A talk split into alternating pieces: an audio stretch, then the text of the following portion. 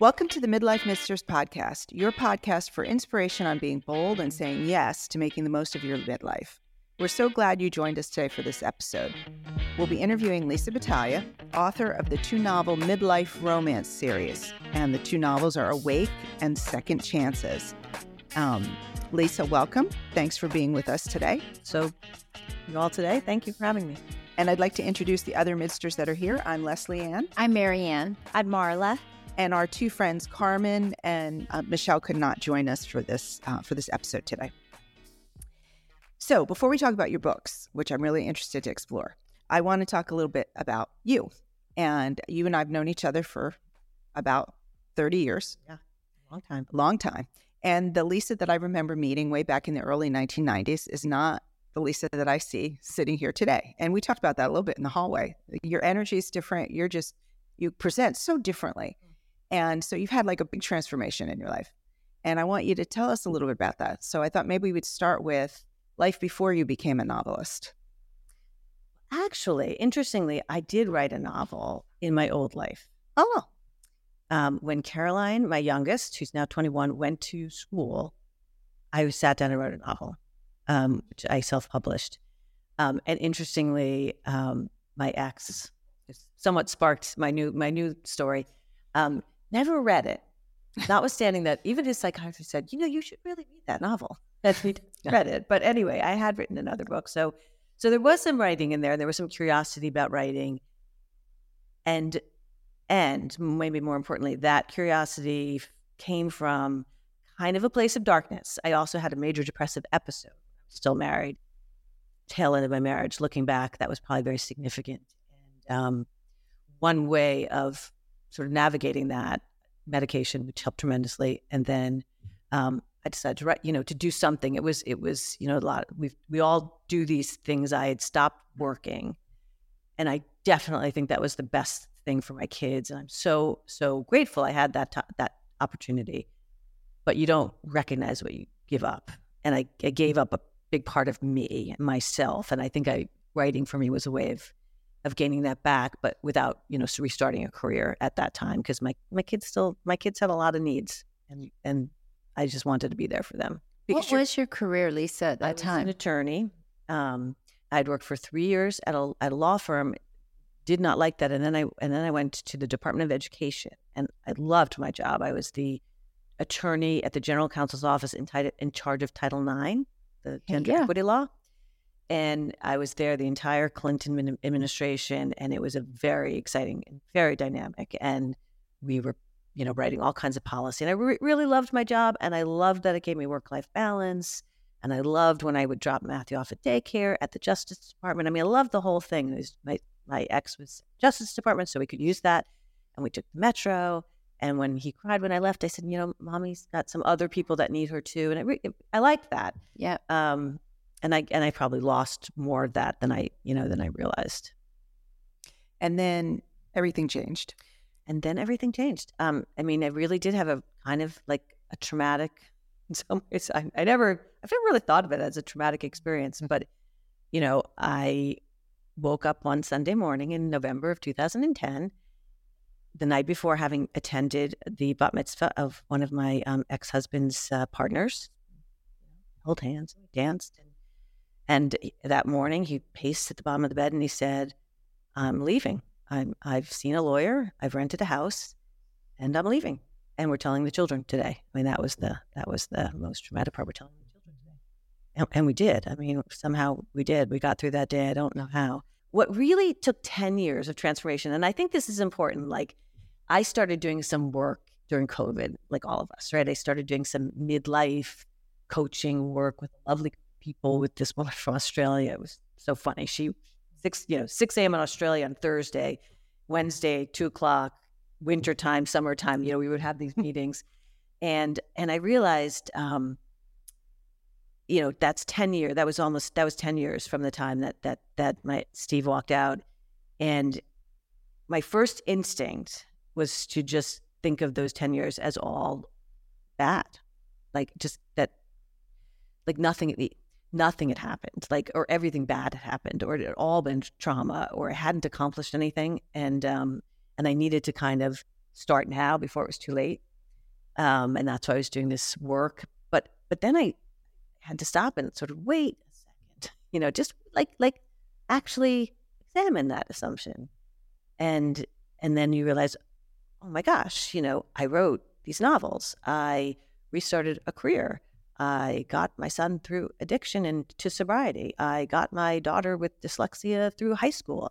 I um, hadn't moved at that point, but I was, you know, but I bought this house where I now live in Whidbey Island, you know, Washington. It's a brand new life, and I was anticipating that, you know. So it's so it's interesting. Sometimes I think we don't, we do underestimate both our courage at the beginning, and then even when we've had the courage to do these things, we don't always tell ourselves that story for a while. I think, you know. Do you think, Lisa? What well, sounds like you're blindsided, not just you, yes. but also the children.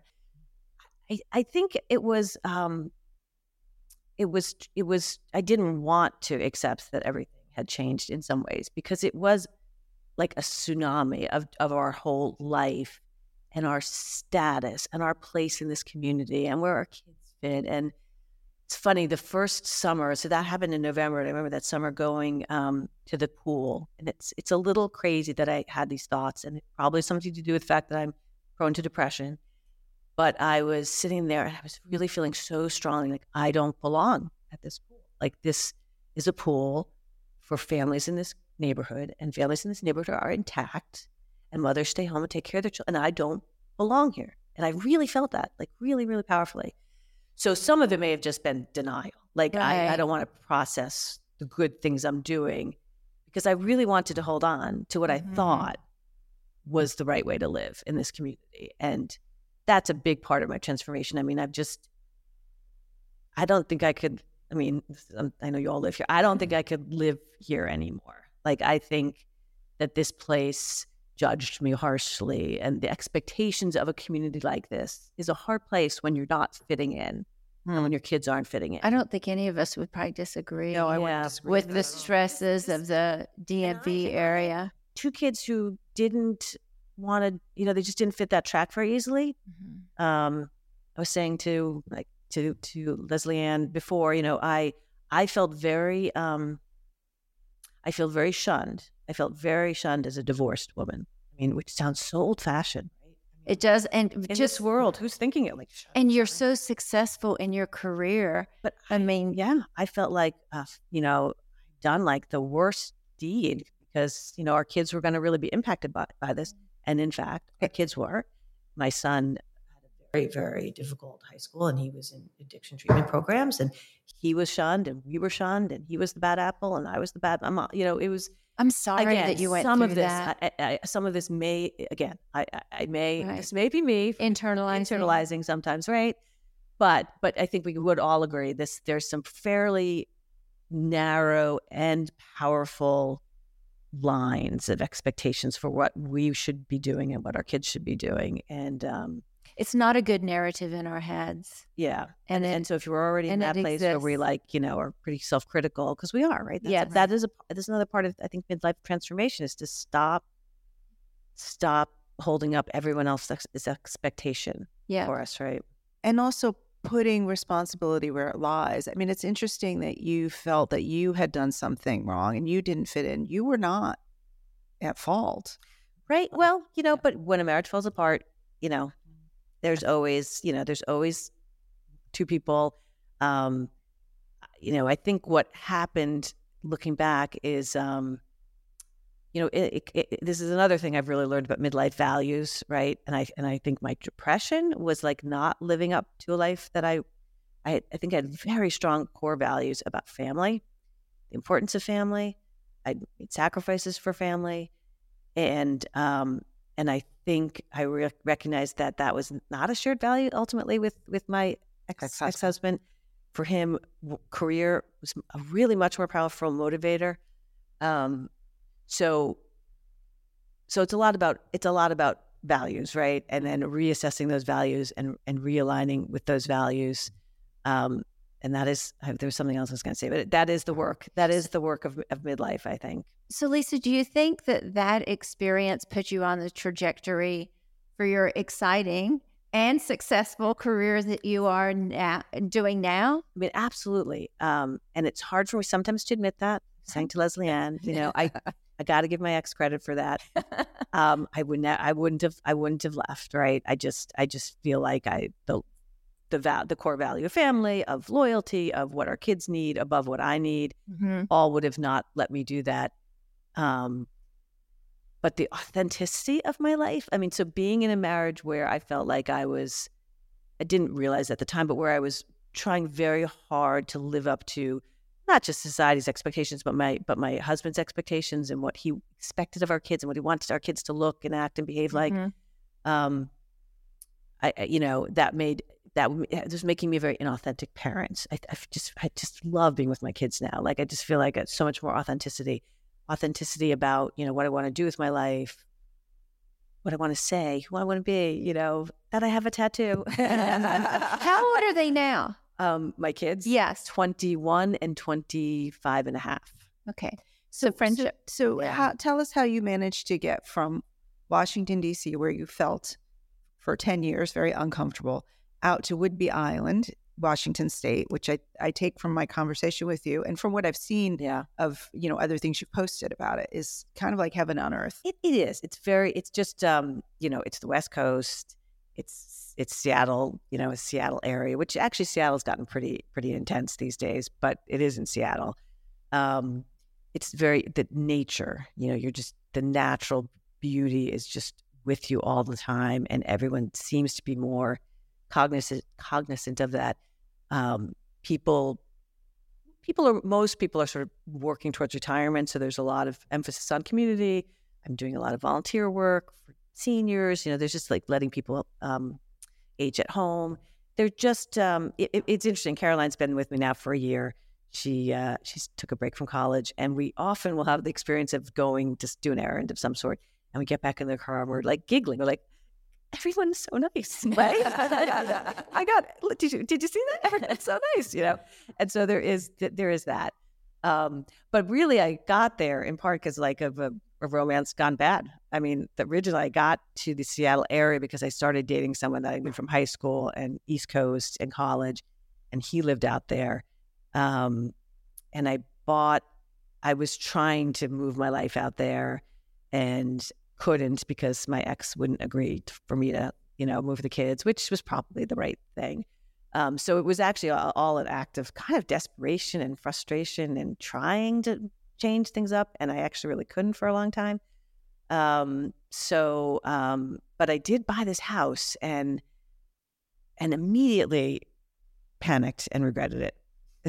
So I mean, ag- again, so, know, and my financial advisors told me it was a stupid idea, and that, and my brother told me it was a stupid idea, and um, and it probably was, and uh, thankful and things, lucky things happen, right? So I immediately got someone to rent it once I realized I couldn't move, and that held me over for a couple of years, and then they did some short term rentals. It actually turned out to be like a great investment, and you know, I'm so happy there, and it it's made um, it's just feels it's funny. I was sitting at some music. It's a nice place because there's also a lot of culture. It's a very artistic community, and there's writers and there's artists. My daughter has two paintings in a local store that she did.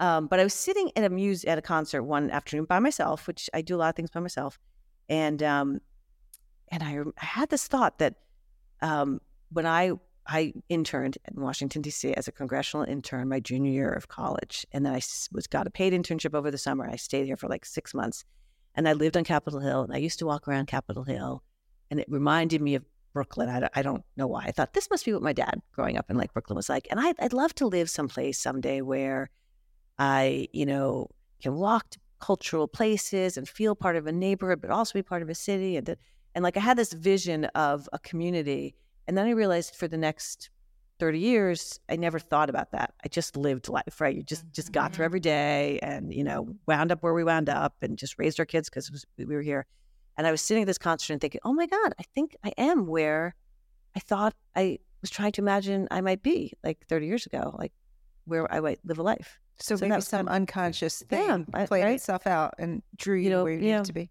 Those maybe- gut feelings. i know I when mean, you thought are- our gut feelings don't take us down the wrong road often. And it's interesting because because in some ways it's like buying this house really was like not not you know wise decision. But but ultimately it was, and and so as even then, like, do I not give myself enough credit for realizing, you know, I actually could pull, pull it off financially, and it was actually a good financial decision in the Yeah. end. Um, so yeah, you know, again, trust our we may not trust our instincts, and we sometimes let other people, you know, Influence it. right when It's when true. we do know. yeah. So you said um something about your subconscious. You said something about not the Lisa I knew. Mhm. Um, do you really believe that? Do you believe that you're a different person today, or do you believe that you have like your Brooklyn feeling that these are things that were always inside of you, and now you have to our theme of boldly saying yes, you've allowed those feelings and desires and interests and passions of who you are to come out. So a little of both, right? Like Mhm. I actually do feel, and this is hopeful for all of us, a better, different, and, and better and bolder person. I was a really shy kid. I was very shy. I was very modest. It's funny that I wrote a book with pretty spacey sex scenes. I mean, I, I have three sisters, and I was always the one that hid and hid back and was, you know, afraid to talk about stuff and refused to talk about stuff. Um, so partly, I just think I have grown into a more Mhm. bold self, um, and that's through just the hard work of doing stuff, and and, and it turns out okay, and you realize you've got Mhm. power, and you know, Mm-hmm. um, but then some of it is that you know, in in the um, in the marriage, I, I was working very hard, and in, you know, to to create a life that maybe wasn't as authentic to you know, what I wanted. So I think it, I think it's a little, it's a combination. Um, and I, but I, I'm I'm happy in some ways. I'm, I, it, it is nice to know we can change, right? I know sometimes we hear, you know, maybe our personality doesn't change and it's pretty locked in, and I, I don't think that's true. I think we really can can become um, wiser, bolder. Lisa, can I ask you a little bit about um, your character, the way you approach character development in your novels? Do you bring part of your earlier self and your newer self into that? Does it have any aspects of you and um, the life that you've led? I'm just curious about because the characters, I haven't read your book, but I, I hope to read um, your books. But I know that because of the genre in it, that that would take some time and some thought about really letting those characters be themselves. And I'm just curious about how I you mean, develop so- that character. So actually, I feel like the genre is incredibly superficial, generally, right? I- actually chose to write this book trying to like skew the genre a little bit or Mhm. challenge this, maybe challenge the genre is a better way. You know, Fifty Shades of Grey. I mean, there's there's these tropes, and you know, the the, the naive girl and the billionaire man, rich and poor. Uh, you know, boss and employee, uh, friend. You know, there's like you Right. Can, you can see that it's like I remember looking. There's there's there's subgenres. I mean, there's like really weird weird subgenres, but there's a lot of tropes. And and and one thing that you often don't read is people in midlife, right? So so I I think I started thinking, oh, I'll, do- I'll write rom- romance novels. They make money. This will be easy. And then of course I couldn't write that. Like I only know how to write about what I've experienced, honestly, in some ways, right? You know, um, it it does, you know, the characters are having a bicoastal romance at a time when I was having a bicoastal Okay. romance. They're not. It's not me, right? I Right, mean, like right. characters. th- This this amazing thing. Like you start with a character, and they do take on a life of their own, and they become their character, and they are not. They're not you. I mean, they're you as you. You start. You bring them to life, but they really do kind of speak to you and and go their own direction. Um, but I do think for me, writing is about exploring. Um, like uh, it's for me, it's how can I, how can I take emotions and experiences and write about them in a way that helps me understand them, hmm helps them feel universal, helps someone who's reading it feel seen and heard. Um, and so to me, it does often start in my own experience and um, and trying to make that something more un- more universal and more beautiful. Like to use Right. the, the, the, the, the you know the gift of writing to make it, um, you know, artistic. what what I think our readers or I'm sorry, what I think our listeners would be interested in, um, because it's not just romance. There's these are romance novels with a good, healthy dose of sexual content. And that's something, I mean, you said a minute ago, and I think you're right. In the romance novel field, the idea of like midlife romance is kind of unusual. But I think even more so in the, wi- but I think even more so when you add the sexual content to it.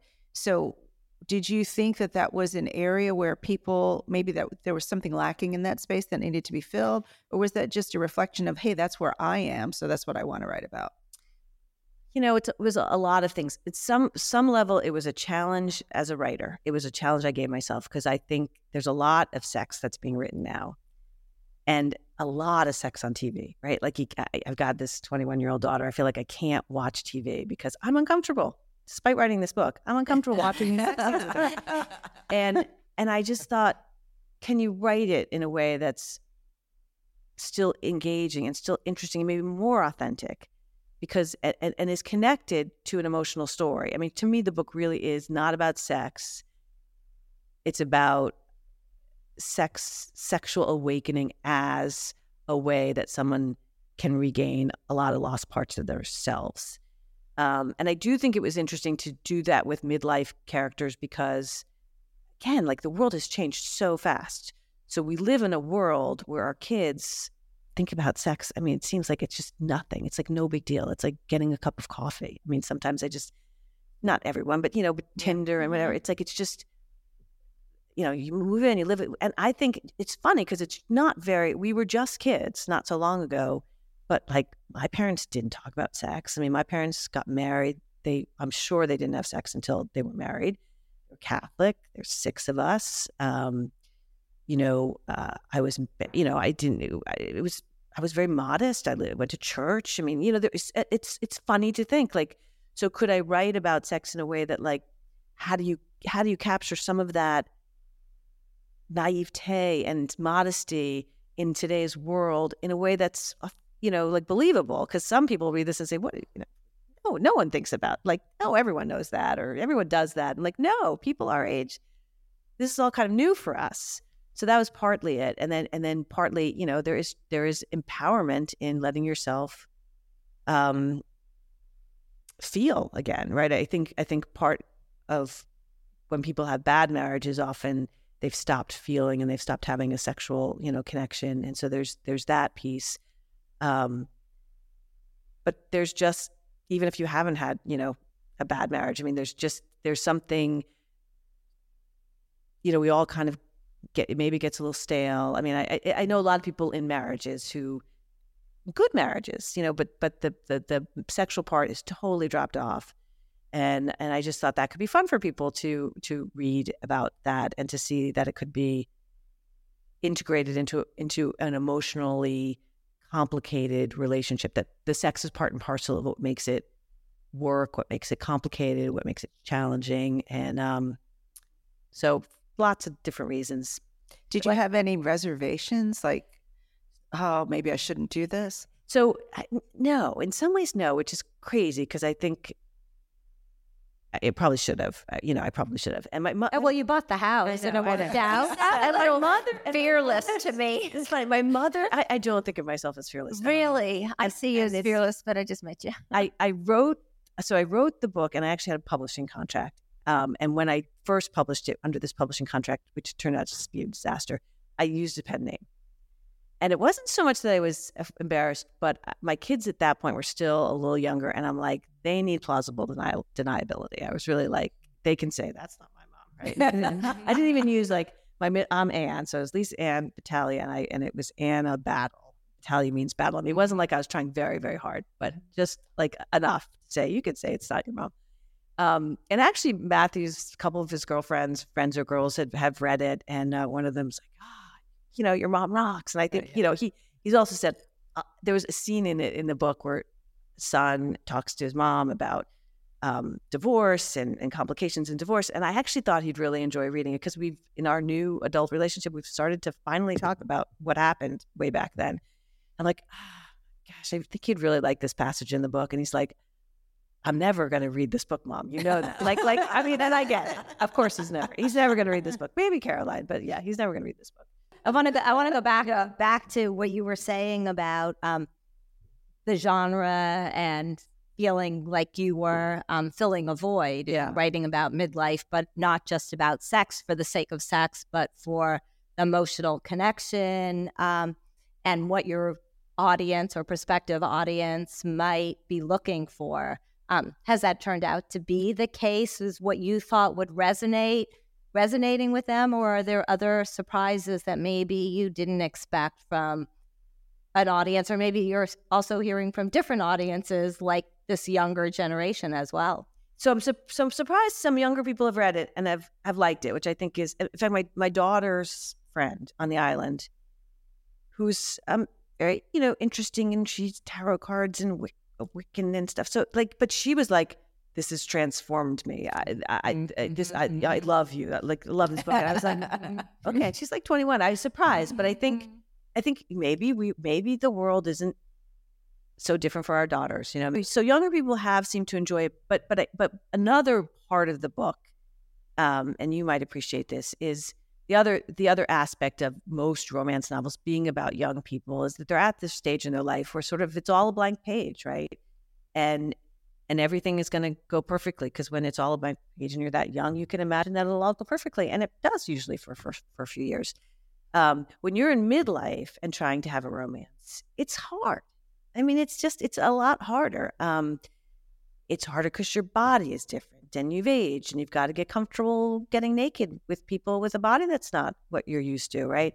It's hard because you have kids, and it's often hard because they have kids. And I- think blending families is one of the hardest things. I mean, I've seen a lot of people do it badly. I've seen my sister do it really well, but because they are just incredibly thoughtful and attentive to it. She's blended, you know, she's got five kids now.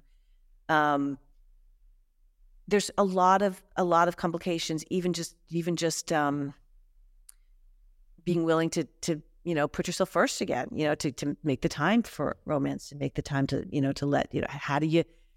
You're always worried about your kids. If your kids are still at home and they're young, there's just a constant pressure of like, um, who do I put first? You know, and and you're not it's not that you're with uh, someone who's their parent who can you can sort of nego- you know negotiate it's um it's someone who's not their parent and so they're doing their thing over there and you're doing over thing and you're wondering what you should be doing on their part and should they be doing on your part and da da da and the kids don't like each other and you know I was dating this guy um that got me to Seattle we went on a couple of vacations and um you know I used to think vacations with my kids was hard I mean this was harder at a very different level you know So, Lisa, listening to what you were just saying and the challenges, are these themes that carry over into your book and into your Yeah. writing? yeah the book is I, I the book is a lot about that it's Okay. about how do you i mean really was trying to be midlife in a really honest way but it is it is a romance you know Right. um there is um so so I, my sister tells me i shouldn't give away the ending but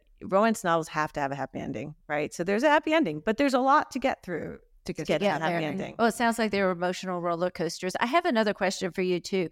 What challenges have you faced as a romance novelist, especially doing erotica, you know it's it's if any? I mean, there's it's hard to um I think it is hard to get it published.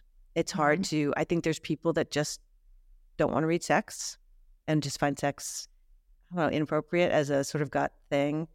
Um it's just it's hard to it's an incredibly hard niche to break into. There's I mean, there's so much romance that is written every day and published. I mean, there's just a lot of it. And so it's just it, you know, it's um I was listening to your your author that you interviewed who had written the book about her great great great aunt in the 1700s. yeah.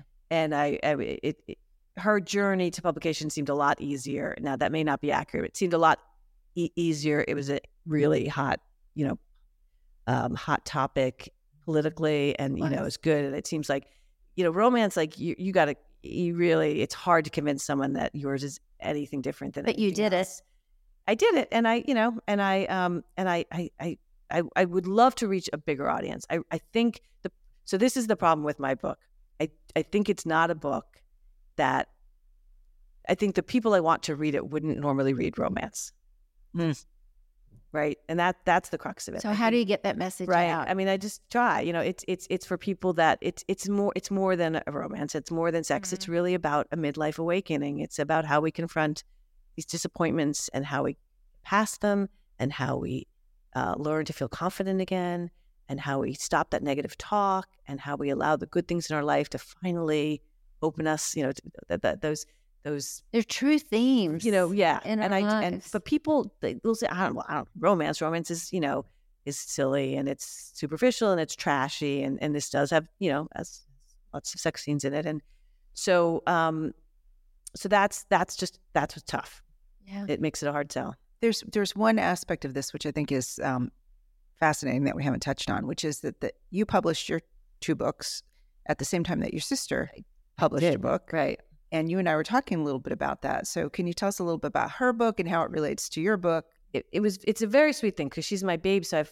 five brothers and sisters and she's my baby sister she's like nine years younger than i am and i always kind of took care of her she was like my my um charge you know um and it was purely accidental in many ways like so so my sister's a career counselor and she wrote a book called um it's it's a pun or it's a sort of twist on what colors your parachute it's called I know this by heart but it's a purple parachute and it's it helps women it's a it's a step by step helping women sort of rethink their career in midlife, which I, of course, don't think of her midlife because she's 51. I'm like, that's, which is so interesting. Like, what is midlife, right? Right. I'm 61 now. Like, midlife's your baby still. That's right. We're Um, redefining right, life And also. it, it keeps getting it keeps getting wider as we boomer, you know, get go into it.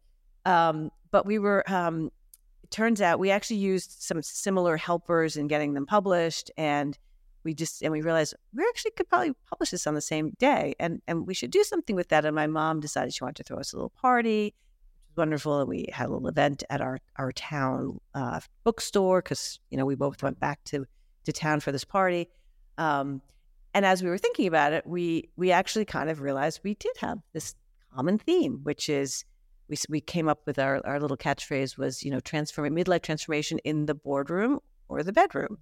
And it was a way of realizing it and, and, and that we had themes like her, she has these you know 10 things that women do that are wrong they shouldn't do you know downplay their strengths not embrace their superpowers you know uh to, to- you know downplay what their accomplishments um um those kind of that that constant thing that, and we're like yeah this is like you know the, uh, this is these are similar themes in both the books. How do you kind of get past that um reinvent find that courage uh embrace your superpowers move forward?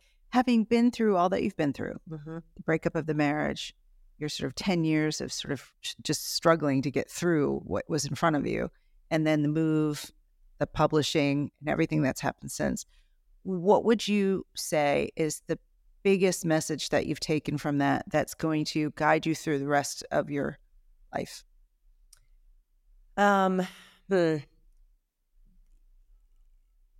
It's a hard. It's a. So I'm going to answer in a backwards way. So, and this is hard to talk about. But my brother, when he was 62, took his life a few years ago, Sorry. and so he didn't. So some of the messages, some of my lessons are in relation to that. Like, what is the difference? What? Why did he get to this time of transformation? And he had lost a job, and his kids, you know, moved out of the house. Why did he? He was his marriage was ending. Like all these things that could have been transformationally powerful were to him overwhelming. And uh, you know what is what is the difference there? And some of it, I think, maybe because we're women and we are stronger. You know, like let's embrace that. We're, we're stronger. We have we've work on communities our whole life. We really do because we have to with raising our kids and all these things. So we have these women, mostly women, that we can we can count on. Um, and when we look forward towards our life, we see a life that's going to be filled with community still. Like in some ways, I think the transformation that opens up is time for that because a lot of what we're doing keeps us from building those, or we do them on a very superficial level because it relates to what our kids' needs are. So, um, build, you know, I, it just like it's just so beautiful. And every day that I wake up and see how beautiful it is to be able to live in this life and and create beauty and be creative. And I just, you know, wished my, you know, like I, it's always it's always in context of like, I wish my brother could have done that. Yeah. It's like every day is a gift, and you never It know. is. And um, Makes me make the bo- most Yeah. of it though. yeah, it is true. Lisa, thank you so much for your time. Thank you for And having me. It you've was been a- wonderful talking. You've been a great you. I think this is a wonderful thing because I think midlife is all about women and community. So It this is is. a fantastic thing that you're doing. And to our community of listeners out there, again, we're the Midlife Midsters podcast, and you can find out more about us on our website, AmericanMidsters.com. We thank you for being with us today to listen to Lisa and to listen to um, her story. And um, we hope that you go out there and find some new perspectives and new things to say yes to for yourself.